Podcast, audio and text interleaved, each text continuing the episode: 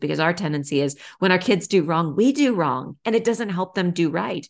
But if we can do right when they do wrong, we invite them up into maturity. Yes, spiritual maturity, but also just behavior in our homes that can set them up for a lifetime of right behavior. And with God, that's possible. Hi, everyone. I'm Annika, and this is the Tried and Truth Podcast. Welcome back to another episode and a new season on the Tried and Truth podcast. So glad you're here and excited to kick off this new season with Wendy Speake. Wendy is that person in your life that you never realized how badly you needed, but always wanted just that mentor, that friend. You are just going to feel like she is coming alongside of you and just meeting you and I in all of our struggles. Um, true confession, I discovered Wendy a few years back after um, realizing that I had become the mom I didn't want to be, just this angry mom. And I had heard her speak on a podcast. And lo and behold, when I went online to the internet for um, all good resources and looked for resources for moms who felt like they were struggling with anger, she popped up. It was just how I discovered her. And here we are all these years later. She has just built an incredible online community around common struggles that we face as moms, um, but has also written a handful of just super helpful resources and books. Cannot wait for you to listen in on all the wisdom and stories and just encouragement that she has to share and equip you with today. Take a listen. Wendy, I'm so glad that you are here on the podcast with us. Thank you for being here. Absolutely. You're you're my people. So your people are my people. We're gonna have a great conversation. And I, I think that the listeners are gonna be like, excuse me, can I chime in? Hello, can I be part of this conversation? well, right before we clicked record, we just started talking about all the things that we can talk about. There's just so so many things. Right. Um, so before I even dive into a little bit of all the things, I'd love just for you just to share a little bit about you and then I want to share kind of how I came across your work and we can we can unpack that a little bit. That's that's. Perfect. So my name is Wendy Speake and I am married to Matty B I call him and um and we have three sons. We have been raising our boys in California, which is where I'm from. My husband's a Texan and uh, I I like to say that COVID was stinky. It was awful for everybody, but it was the stinkiest in California. And um, just so the lockdowns went on for so long, and kids were so negatively impacted um, for for a long period of time. And finally, we just got out of Dodge, like many Californians, the Great Exodus. Um, and we found our our way over here not far from you actually in the Dallas Fort Worth area yeah and um, it's been a good move for our family. It's it's not easy to settle down, and it's a, a life stage of, th- uh, we've got three teenagers. We have a 14 year old, almost 15, some a child that just turned 17, and then an 18, almost 19 year old. And so settling into new schools, into new life changes, and um, it's it's been a big season in our lives. But we're doing we're doing well. We're all growing, and um, man, isn't that an opportunity for every hard season? Is is to for sure to trust God more and to and to grow. For sure. Well, I love that. And I love that you ended up in Texas. It's a great place to end up. So, so welcome. Thanks. My husband says so too. He's the native Texan. So he's from from Houston, but we've had some good friends here. We're involved in a great church and um and we're doing well. Oh, well, I'm glad you made it to the middle. And this is a great place to to put some roots no matter where you are. Yeah. All change change is good and hard at the same time. And we're just glad that you chose a good heart here near us. So, oh, thank you.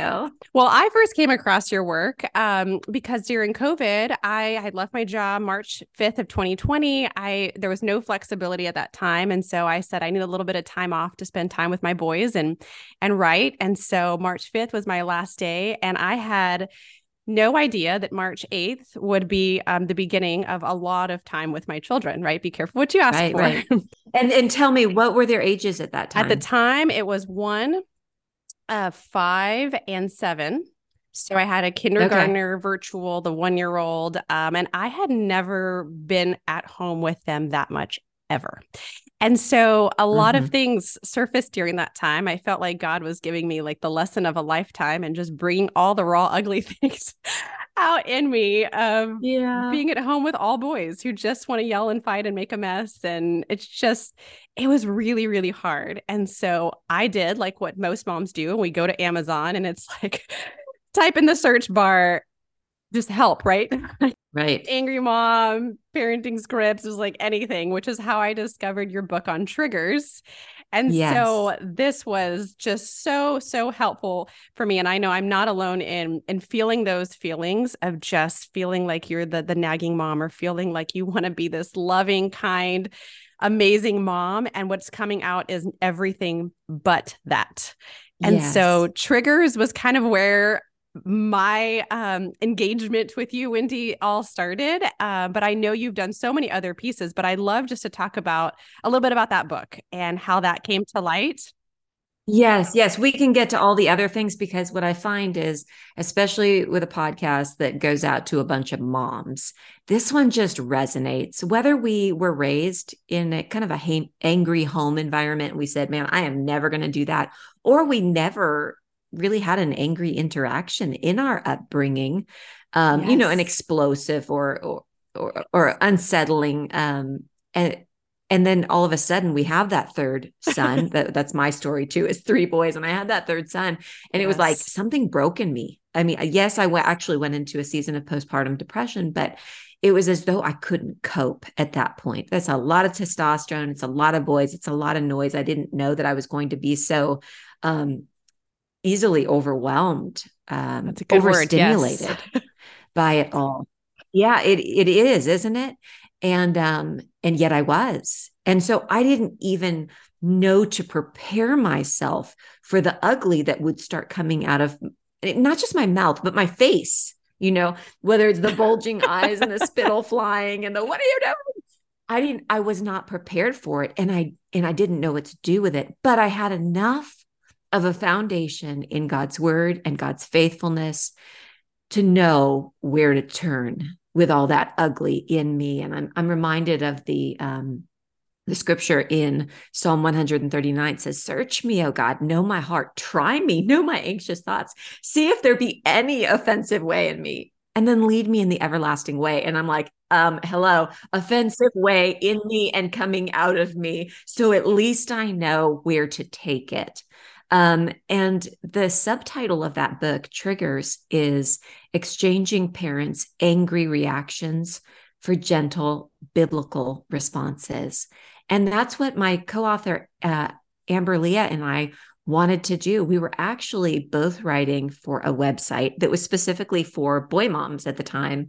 And the woman who owned the website said, uh, we have we get so many messages from moms saying i'm struggling with anger. So let's open a, a uh, what's like a private facebook group for those who are struggling. Who can run it? And amber said okay i was raised in that environment. I struggle with it myself. I'll do it. And within the first couple days we had thousands of people join it and she said um i'm drowning. I need help. And i said listen mm-hmm. i wasn't raised in it and yet I'm surprised at what comes out of me. Um, I'll partner with you. And it was in that setting that one day I said, What are your triggers? And hundreds and then thousands of people started responding from everything. Why can't they get their shoes on and get in the car? To, to, I thought my husband was going to be more hands on and I feel so alone in this, to all the noise. And, and then the next day, Amber responded to the first one, comment on the list and instead of saying, Hey, we want to help you get your kids to obey so you don't have to be angry, she just took mm-hmm. everyone's heart straight to God's word and says, Okay, how does God respond to us as his children in similar um, offensive circumstances where we are not honoring God, where we are not obeying God, where we are whining and complaining, just like the Israelites? How did God respond to his people? And then how can that shape the way we're going to respond to our kids. And then we just every day came back to another comment, another common trigger, and we kept those posts short and applicable and scripture rich. And people started saying, Can you put this together as a book? And within a year, it was. And then Focus on the Family reached out and said, Let's talk about it. And from there, it's just exploded because it is something that to varying degrees yeah. we're all struggling with whether we knew it was going to be a challenge or we didn't. We want to parent the way that God's word says we should parent, the way that God the Father modeled dealing with our wrong behaviors, because our tendency is when our kids do wrong, we do wrong and it doesn't help them do right. But if we can do right when they do wrong, we invite them up into maturity. Yes, spiritual maturity, but also just behavior in our homes that can set them up for a lifetime of right behavior. And with God, that's possible.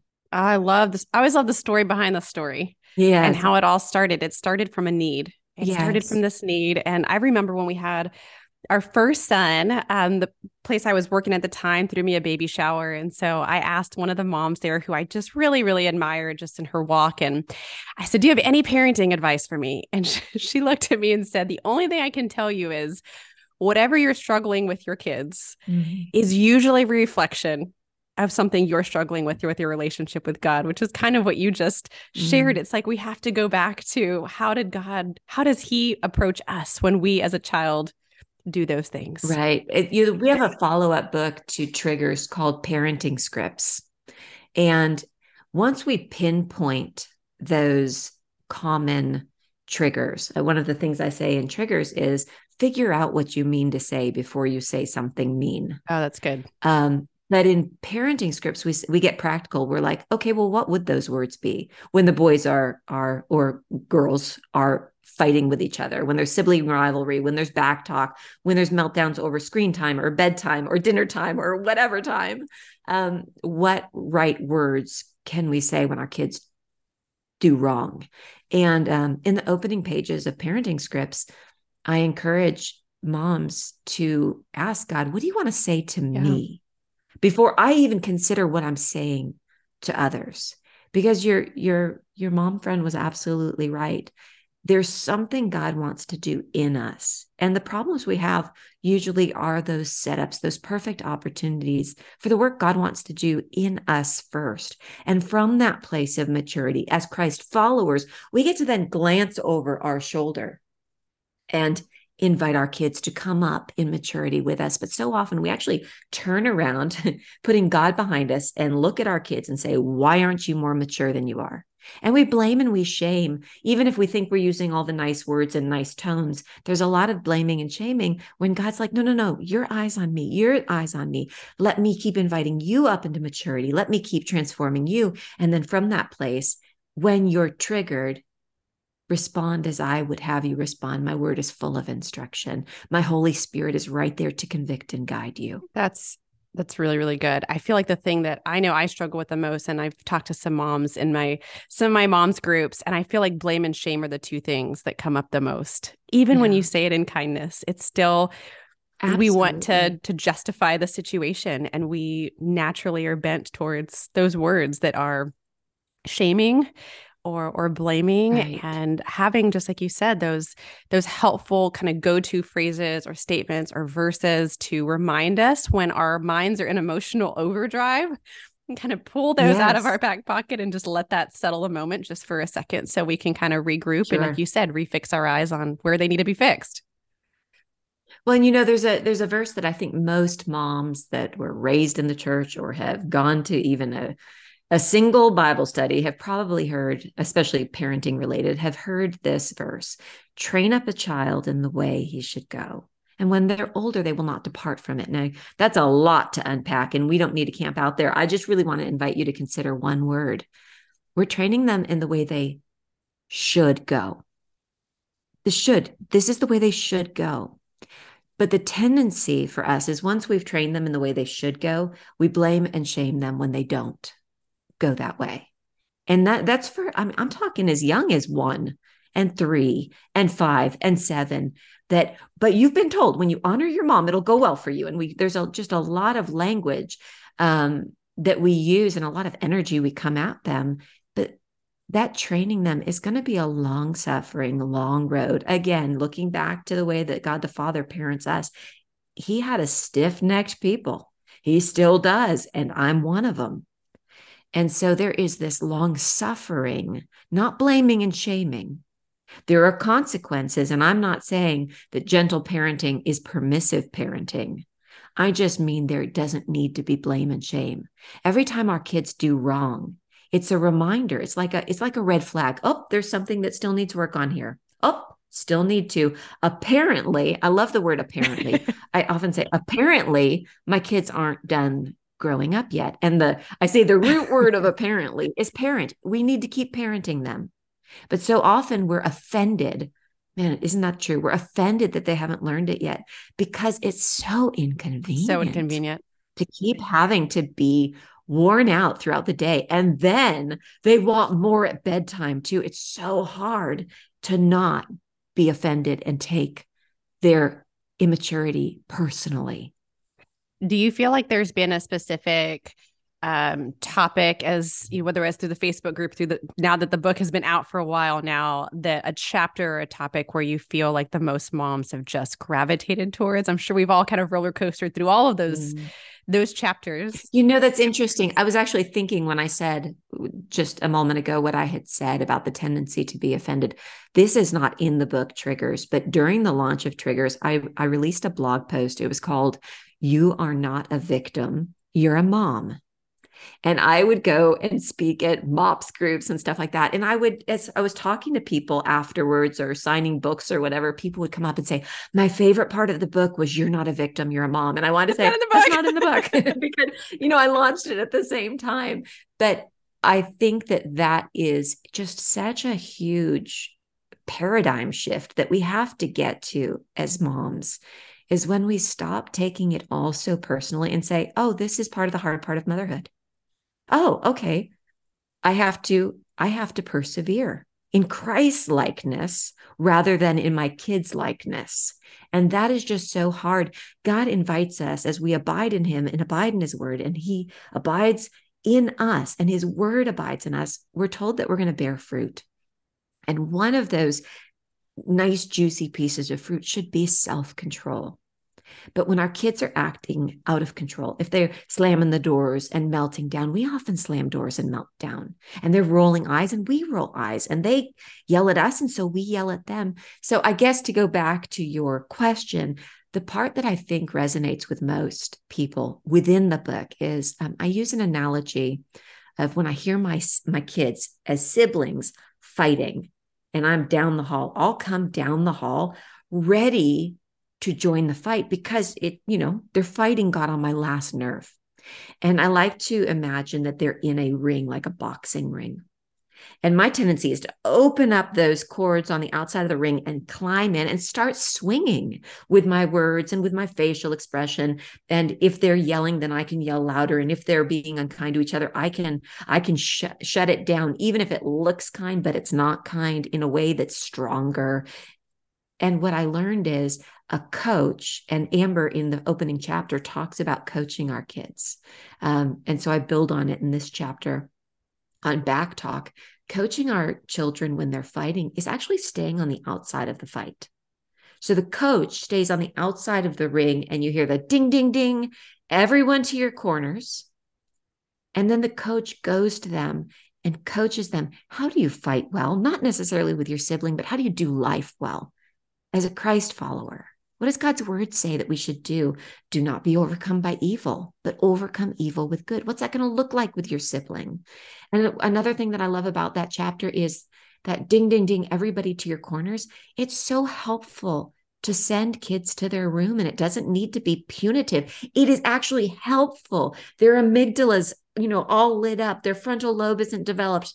They can't calm down. And we as moms sometimes can't calm down either. So if everyone just goes to their space and it doesn't need to be a you're in timeout, it's hey, you need some time away so that you can calm down. Play with Legos, read your book, do some coloring, take a nap, do what you want in your room, but spend some time calming down. I'm going to circle back around and spend some time with you, and we'll figure out what went wrong and how can you help it to go right next time. That's the mom as coach mentality. Uh, another thing that Amber Lia says in the book is that triggers are opportunities. Now, they feel like invitations to be triggered and to explode because your kids have exploded, or to melt down, or to whine and complain because they're melting down or whining and complaining. But they're really opportunities to parent. So, if we can keep ourselves from responding wrong when our kids do wrong, and take a moment. So when the kids spend time calming down, we spend time coming calming down. and we refer to God's word, hide some of those scriptures in your heart. Um, you know, in during the um, in in your what do you call it show notes I'm sure you'll link to the book Triggers, but I also have a free giveaway that's just 10 scriptures that I really encourage moms to hide in your heart. So during those times, you can say, Oh, that's right. That verse I want my kid to memorize do not be overcome by evil, but overcome evil with good. Yeah, that's for me too. When my kids are doing wrong, I can do right. I can overcome their wrongs with my right responses. Okay, I'm going to for sure include that and I'm going to take that with me and I'm going to print it out and stick or take a picture of it or something and have it with me yeah. uh, wherever I go and definitely be be sure to share that. I love the image that you just gave of and that the word as well, opportunity Yes. But the image of being a a coach rather than getting in the ring and being more yes. of the bystander and seeing those moments as opportunities because I think it's definitely quite the opposite. Um, as you're talking about the victim piece, I'm I wish you would have had this conversation three weeks ago because I felt like the victim, but I'm just glad to know that other moms have felt that and that there there is hope for all of us. Um, I had I was telling someone that uh, when my husband left town, I had the three boys, and I said you know, I almost feel like I was a a robot and they came in front of me and they pushed every single button all at the mm-hmm. same time to mm-hmm. try to break the robot. And then they said, You're not broken enough. So they ripped out the back, they pulled out all the cores, and I just crumbled to the ground. Oh, sweet friend. I know that feeling. And oftentimes when they're ripping out the back, it's at tuck in time. Have you yes. found that? too? It's like that was as it. though the day was not sucky enough. Yes. And I always thought that that tuck in time was like the golden hour. Like this is when it's going to be the best. Oh, I'm going to tickle so your sweet. back. Oh yeah. I'm going to sing blessings. I'm going to love you, and you're going to love me, and we're going to love God together, and it's going to be just wonderful. And then it's not. is the final straw that breaks the mama's back. Yes, but just to know that I think for for moms that are listening, if you've had that moment where you have felt like the victim and you have felt like the robot just crumbling to the ground, every button has been pushed, right. There there are opportunities for you and you don't have to get in the ring and just allow them to to do that. There's there's right. there's ground to hold to and so yes. Yeah. And i'm seeing that as i have now three teenagers you don't stop having triggers. The chip triggers well, does two things. One they morph because their lives are changing. They're develop they're at different developmental. But as they get bigger those triggers get bigger. So you know, you think of a kid stealing a piece of candy and lying about it to your face. Okay. Think of them taking a vape and lying about it for a, month or a year or whatever. And you see, if you don't learn to deal with your triggers when they're young, then what feels out of control now is going to really get out of control then. So practice.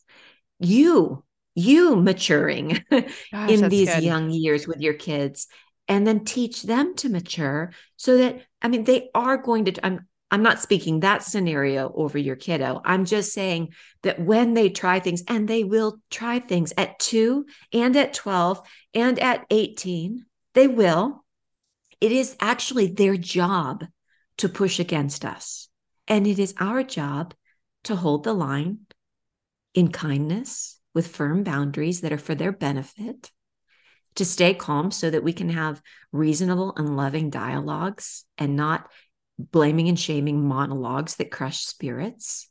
But let's practice on them when they're young so that they're not just learning, but we're learning too. So that as the triggers and our kids get older and bigger, we're ready to deal with them with love and respect um, in a way that's going to be helpful, not not harmful. Thank you for that today. Cause I'm just, I think that I've always said this is a training ground for my kids.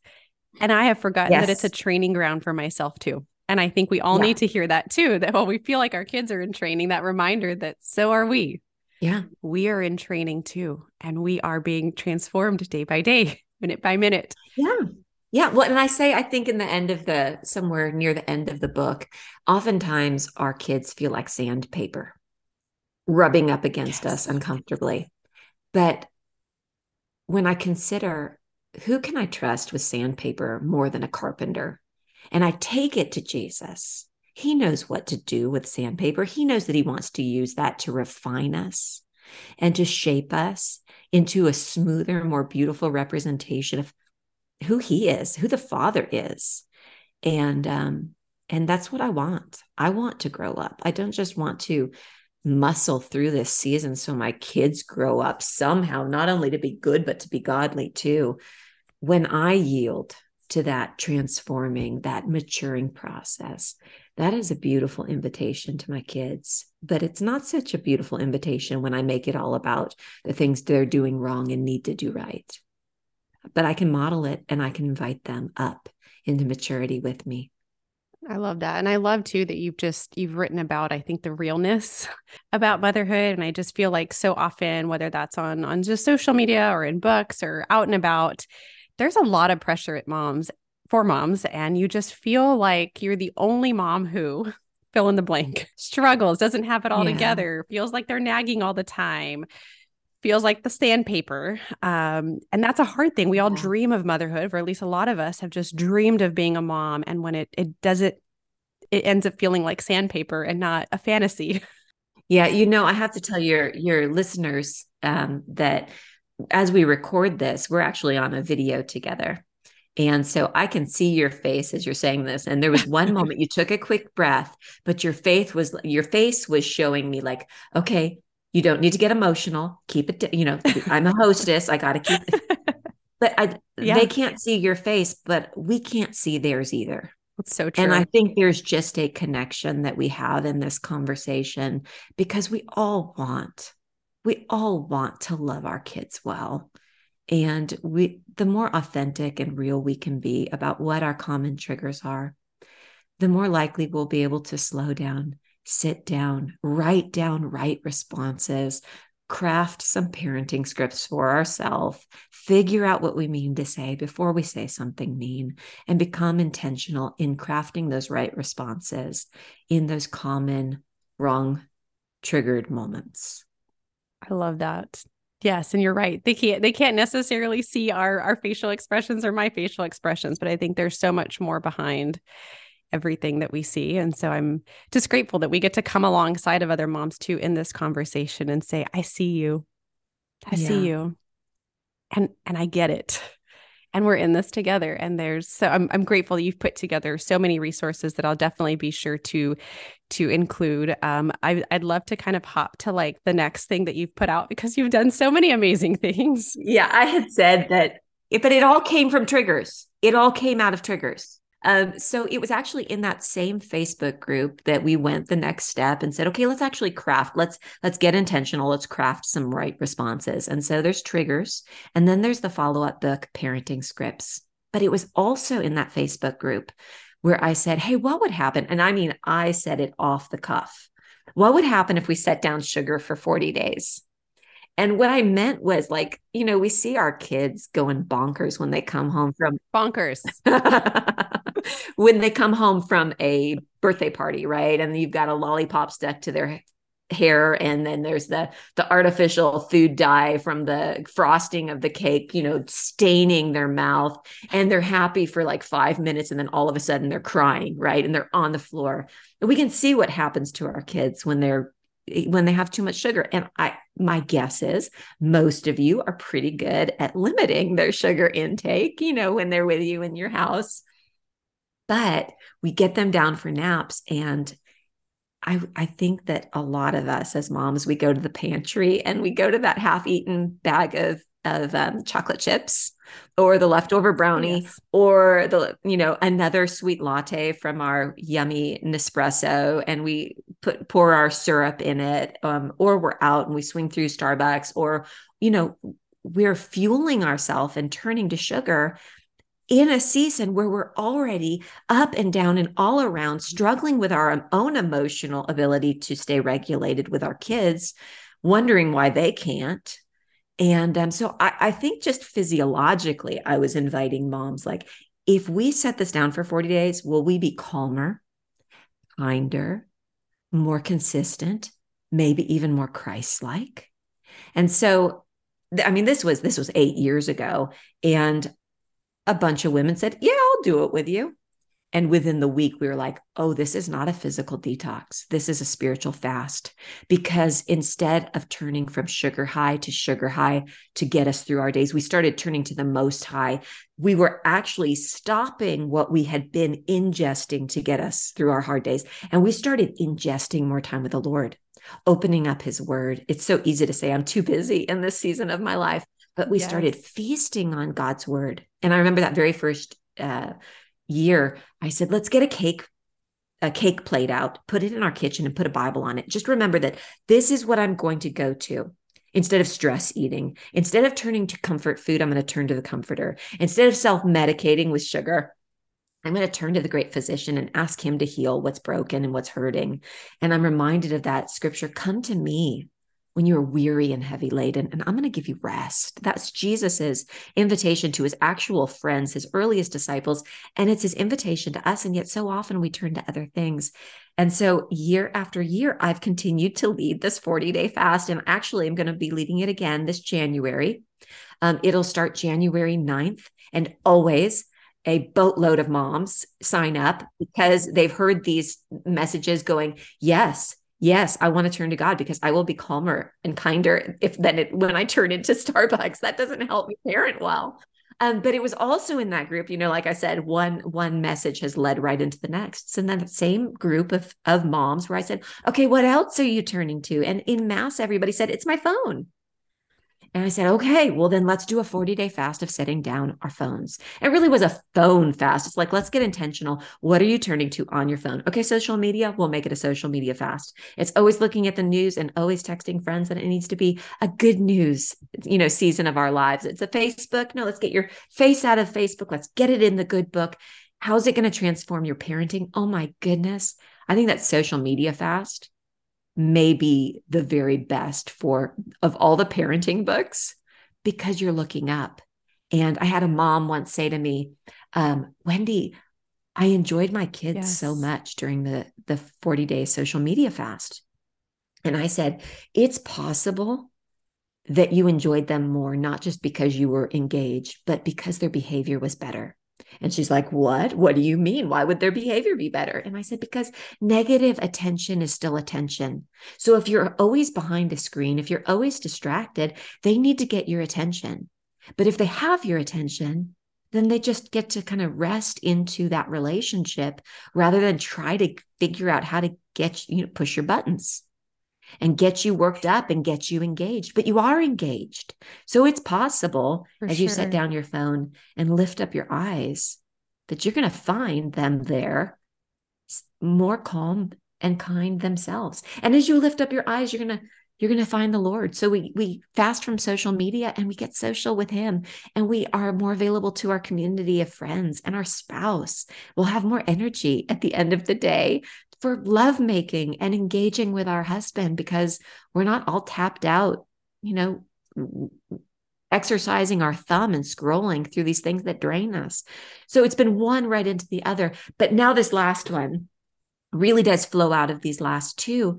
Every time we fast, from whatever it is we fast, the goal is to feast. So, whatever we've been shoving into our mouth or shoving into our eyes and shoving into every crack and crevice of our days, we're setting those down and we start ingesting, we start feasting on God's word and his presence right there in our lives instead of turning from sugar high to sugar high or turning to our phones, you know, a fork in one hand, a phone in the other. We're setting those things down and we're going to start feasting on God's word. And that doesn't just change our diets, that changes us on a really core level. And I've found that so many Bible believing moms aren't Bible reading moms. And so this 40 day feast isn't just to feed you Bible stories for 40 more days. My hope is that when you get to the other side of those 40 days, you're going to be not only inspired, but equipped to start opening up your Bible and reading it yourself and maybe not by yourself, maybe inviting your kids to do it with you. So I'm really excited about this new resource. And right after this upcoming 40 day sugar fast, I'm going to be rolling into a online community where we go through the 40 day feast together. And I know that you've got all those links in your show notes, but I'm really excited about it. Yes.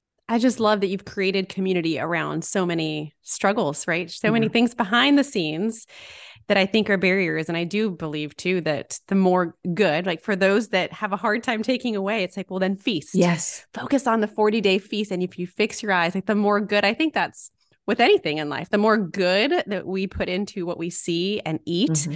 And I'm all about that, right? Like what goes into our bodies and our minds and yeah, our mouths and our eyes, everything that we're putting in, if we can do more good there, naturally there's not a lot of space left for the other things. And True. so I just I love that idea of of the 40 day feast, but also as a community. You're not doing it by yourself. You can you can come in and join other other women and other moms who are who are spending a season to really reset and get intentional. And yes. I feel like that's a common theme of a lot of guests that I have on the podcast is like living with intention. Yes. And I woke up this morning thinking of that um, as we're kind of recording this in the Advent season of how can I be more intentional this season? How can I be more intentional this year? And I think it really takes that conscious effort of thinking what that looks like. And so I love mm-hmm. that you've put together really a guide of we're going to live 40 days intentionally and allow ourselves yes. to build those new habits, our minds to be transformed, and also to do it as a community. So that's Awesome. Yeah. And I love this community. I mean, I really, really do. If you join this uh, sugar fast, there, uh, I think there are over 50,000 women in this Facebook group because we've been doing this over the years and everybody invites their friends. Everybody comes back year after year. It's crazy. We go through the exact same devotional and, and everybody loves sharing pictures of it because every year they'll use a different color of highlighter and leave different notes. It's, it's really fun. There's a lot of engagement. And then this year afterwards, we'll go straight into the feast together. And after that, because we'll have been so engaged online, we'll log off as a community and rest and just engage at home and make sure we're lifting our eyes and we're balanced out there. Um, and it'll give me some time to rest and refuel as well and ask God, what's next, right? Because one thing leads into the next. Sure does. It sure does. As you're talking about the 40 day sugar fast, I'm just thinking about my parenting script that I pulled that is not a good one. So I need to rethink that one. But when my kids go bonkers and bouncing off the walls, I say, see, it's the sugar. Say it's the sugar. I let you have another piece of that candy and look what it did to you which is not yeah. a good parenting script. So I'm going to go rethink that one after this episode of the. No, that might be a perfect uh, parenting script for, myself. for you to say to yourself and say, "Huh, I'm noticing a pattern here." What kind of sweet treats, what kind of rewards that aren't, you know, going to send them skyrocketing? Because it's fun to celebrate with food together. And oh, we had a good time. Let's get in the car from our time at the park and and have blah blah blah. You yes. know, it doesn't need to be highly sugared fruit snacks. It can be something else. So um, yeah, that's a good one that we, the, the, internal scripts, that's what I call them. Internal. I like that. Yes, the internal yeah. scripts. So I'm definitely going to go kind of rethink that one. What I tell to myself yeah. and what I tell to my kids or what I allow or don't allow, I think is, is a good way to just rethink intention, especially as we go into the holidays, which is always crazy. Absolutely. I'd love to hear just as a mom and an author and a speaker and all the the, the things that you do, what is just something you wish you could tell your younger self or something you wish you had known sooner in the journey? Mm. Well, here's something that instead I'd like to say I did know and I had to muscle through and keep it at the forefront. And that is you can't do everything. I, I wrote one of the chapters in the book Triggers is on multitasking. If you're doing everything, you're you're you're going to melt down when your kids do something small. You know the the whole don't cry over spilled milk i think is for the moms. The moms that yes. are spread too thin. If you've been saying yeah i'm i'm the leader of the pta and i'm also the team mom and i'm doing this and i'm also hosting this with my family this holiday and i'm doing that and then they spill milk it's hard to not take that personally. So um, there is a chapter that i did not include in in triggers um, that's for me and for anyone else who feels even called to ministry within the church or or online and that is that one of my triggers is serving God beyond my home. Because if i'm if i'm all poured out outside of my home then i got nothing left for inside of my home. So i try very hard to limit. So you said i'm an author and speaker and blah blah blah blah blah I have only been speaking maybe three times a year in this season. And I thought by the time my kids became teenagers that I would have a lot more bandwidth. Um, that was my expectation. And it hasn't worked out that way. And that's okay. My husband and I, right now, are in a season trying to figure out okay, this is harder than we thought it was going to be. Where are our yeses going? And what do we need to do to help our kids get to the place where we do have more bandwidth? Why don't we? Should we? Did we have a false expectation? So I guess the thing is, I always tried to limit what my yeses were so that I could give my very best yes at home. And you don't need to be homeschooling and you don't have to be doing all the things at home for this to apply. You can still be working outside of the house. You can be doing a lot of things, but just make sure that your most important thing is your most important thing. And if other things are vying for attention, where can you cut back? Um, and I often say with friends when we're having sincere conversations, just, you know, face to face, I'll say, Where's there the most fruit in your life? Where's God saying, wow, this is really worth putting your intentions toward? Like if you're the team mom and you've noticed that there's actually spiritual fruit on the team because you're making relationships with people in your community. Um, and your kid feels loved because you're bringing orange slices and Capri Suns or whatever, that's a place to give your yes. But if you're giving your yes everywhere and it's making it so you can't quite cope with tuck ins, peel back some of that stuff. It's okay to not be giving your yes everywhere so that you can give your very best yeses where there's fruit and where you want to see fruit. That's a really good lesson. Yeah. And a good reminder because I think we want, especially women, we we have a discomfort with saying no. We have a pride with saying yes. Yes. And we also have a very limited capacity. We do have a limited capacity. And it's it's really it's an art to figure out, like you said, Yeah. where where is the fruit and being very selective about the things that we are choosing that we are allowing Right. in because everything cannot come in or we will feel washed out. And so that's just a really, really good reminder. Absolutely. And I think in our generation, we have all these new opportunities, not just because the world's expanded online and we can do this, this, and this and have a side hustle over here, but in the last couple of generations, women can go and do and be everything and anything. And that's thrilling. But we're also called to be this core center of our home. And even if you have a very hands on husband, you know, it's usually, but the home is mom's kind of the one that makes sure that everything's functioning well within the home. Even if your husband says, Hey, send me a shopping list and I'll pick up groceries, it's still our fingers are in everything. And so, as we have these opportunities to go and do and be all these things, it doesn't it doesn't stop us from having this really most important responsibility with our people and uh, we just need guardrails. We do. not to not to hold you back but to keep us um, where god has us in each season.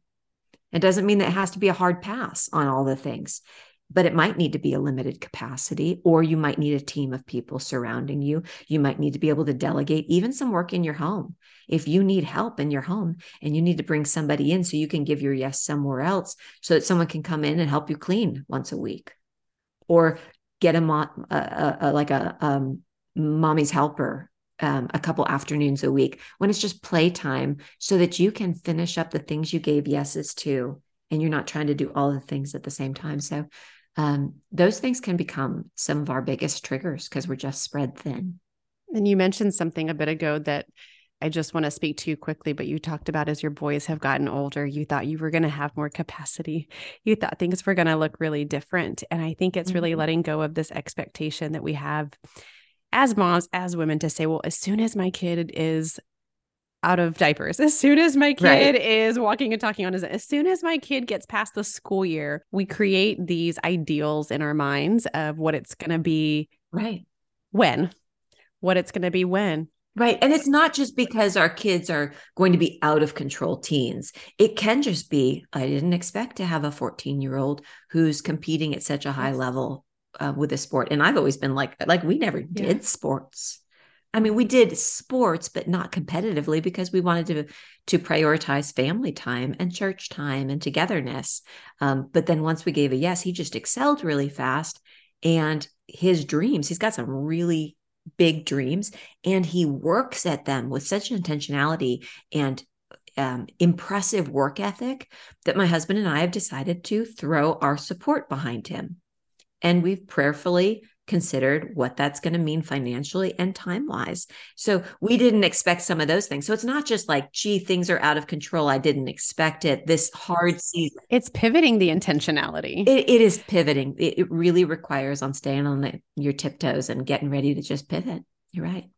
Yes. And I just, yeah, I think letting go of that scenario or the ideals that you think are going to happen when it's uh, kind of holding those plans loosely is the way I like to think of it is like pursuing them fully. Yes. Yeah. And if you don't, if you hold if you hold them as a fist, um, you know that's going to be a trigger too. Absolutely. Because, again, you'll be a victim. Why are my kids doing this to me now? Right like you said, inconvenience because now you're inconveniencing the plan that Seriously. I had and the ideals. And I think that's that's a big right. That's a big one I've been trying to learn is really that reminder of it is a blessing, not an inconvenience. It is an opportunity, mm. not an mm. inconvenience. It is right. I have to keep telling myself that. And I just, yeah, it's working on that selfishness at the core of who we are as humans.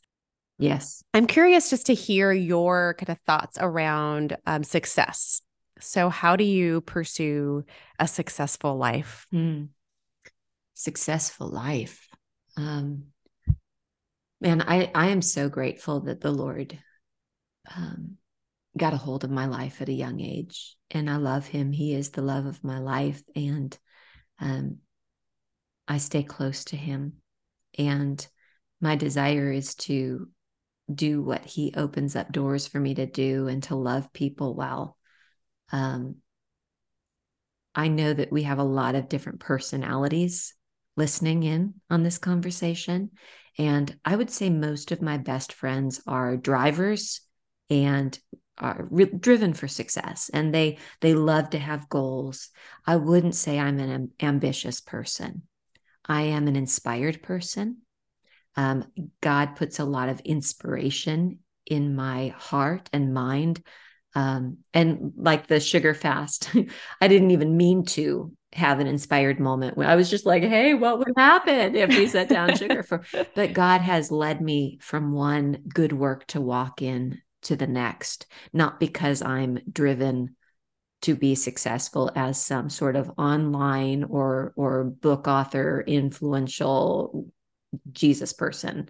So um staying close to the lord um, and inviting others into the growth he's inviting me into really is my goal in life and um, and my my deepest relationships with him and with the real life people in my life i think that's that's where i really want to have success because those lead to legacies and um, and beyond that, God just blows my mind that lives are changed. And I get messages saying, My family life changed when I did triggers, or my life changed. I gave my life to Jesus when I did the sugar fast. I mean, those are just, I feel like I'm sitting in the front row of a of a theater and there's this this exciting scene unfolding before me. And I just want to stand up and give a standing ovation to what God's doing in people's lives but it doesn't really feel like success in terms of I was involved. I gave God my here I am, send me, yes, years ago. And I just have been sitting there watching him move. And and I love seeing him move in my kids' lives. And I love seeing him move um, during our 40 day sugar fast. And each time I go through triggers with a, a community of women. Um, yeah. So that man that was a lot of talking for a simple question. But it was packed with goodness and just the idea mm-hmm. i think for a lot of people. We, we want to set goals and i think some people are rewired that way but i think it's so beautiful to say here i am send me and that's my goal. Yeah yeah. And allowing him to move through that and give you a front row seat to the work he's doing through you yeah. for you and ultimately for him i think is just such a beautiful life. Absolutely. So yeah i agree. yes, thank you Oh, so good. Well, tell our listeners where they can follow along and and find you sure. and hear about all the things that you're doing because this will release around the time when some of these things are starting. And so yes. I'd love for them to be a part of this. No, the timing is perfect. The timing is just perfect. And please, if you're still listening, this was a nice long conversation. Um, do head on over to 40daysugarfast.com. That's the number 40, 40, 40daysugarfast.com and sign up for this um, upcoming sugar fast. There are so many moms, and you will experience not just maybe a, a transformation. You'll you'll lose a few pounds, but you're going to gain so much more. You're going to gain faith. You're going to gain perspective on what you really want to be feasting on. And then we'll roll straight from that into the 40 day feast. And um, from there, if you're still with me and you want to log off for 40 days, we'll go into the 40 day social media fast. But I also really do encourage you to grab a copy of Triggers. You can find it on Amazon. Again, I'm sure that there are going to be links in the show notes. And then uh, you can find me all the places if I'm not fasting from social media media like Instagram and um, Facebook at Wendy Speake. Well, thanks for listening in on this week's conversation with Wendy Speake. In case you missed any of the truths and takeaways she spoke to in this episode, here they are. Number one, figure out what you mean to say before you say something mean. As she says, if we can do right when they do wrong, we can invite them into maturity. Number two, we're all in training. Oftentimes, there's something God wants to do in us first. Number three, a reminder that training is long suffering and not to blame and shame them when they're not going the way that we train them once to go. Number four, you are not a victim. You are a mom. This is one I have to remind myself of often, which leads to number five, we can stop taking it all so personal. Number six, everyone to your corners. I loved that analogy of just everyone going to your corners. We don't need to get in the ring all the time. Just everyone to your quarters. Number seven, triggers or opportunities to parent. Number eight, if you don't learn how to control your triggers now, they will only grow. And lastly, you can't do everything. Choose your yeses wisely. Thanks for joining me this week. If you haven't already, would love for you to subscribe to the podcast or share this episode with a friend, someone that you really feel um, needs the encouragement this week. And if you haven't already, would love for you to also take a few quick seconds if you listen on Apple Podcasts to leave a quick review. That's what helps this conversation and so many more like this to get shared with so many others. So thanks for tuning in, and until next time.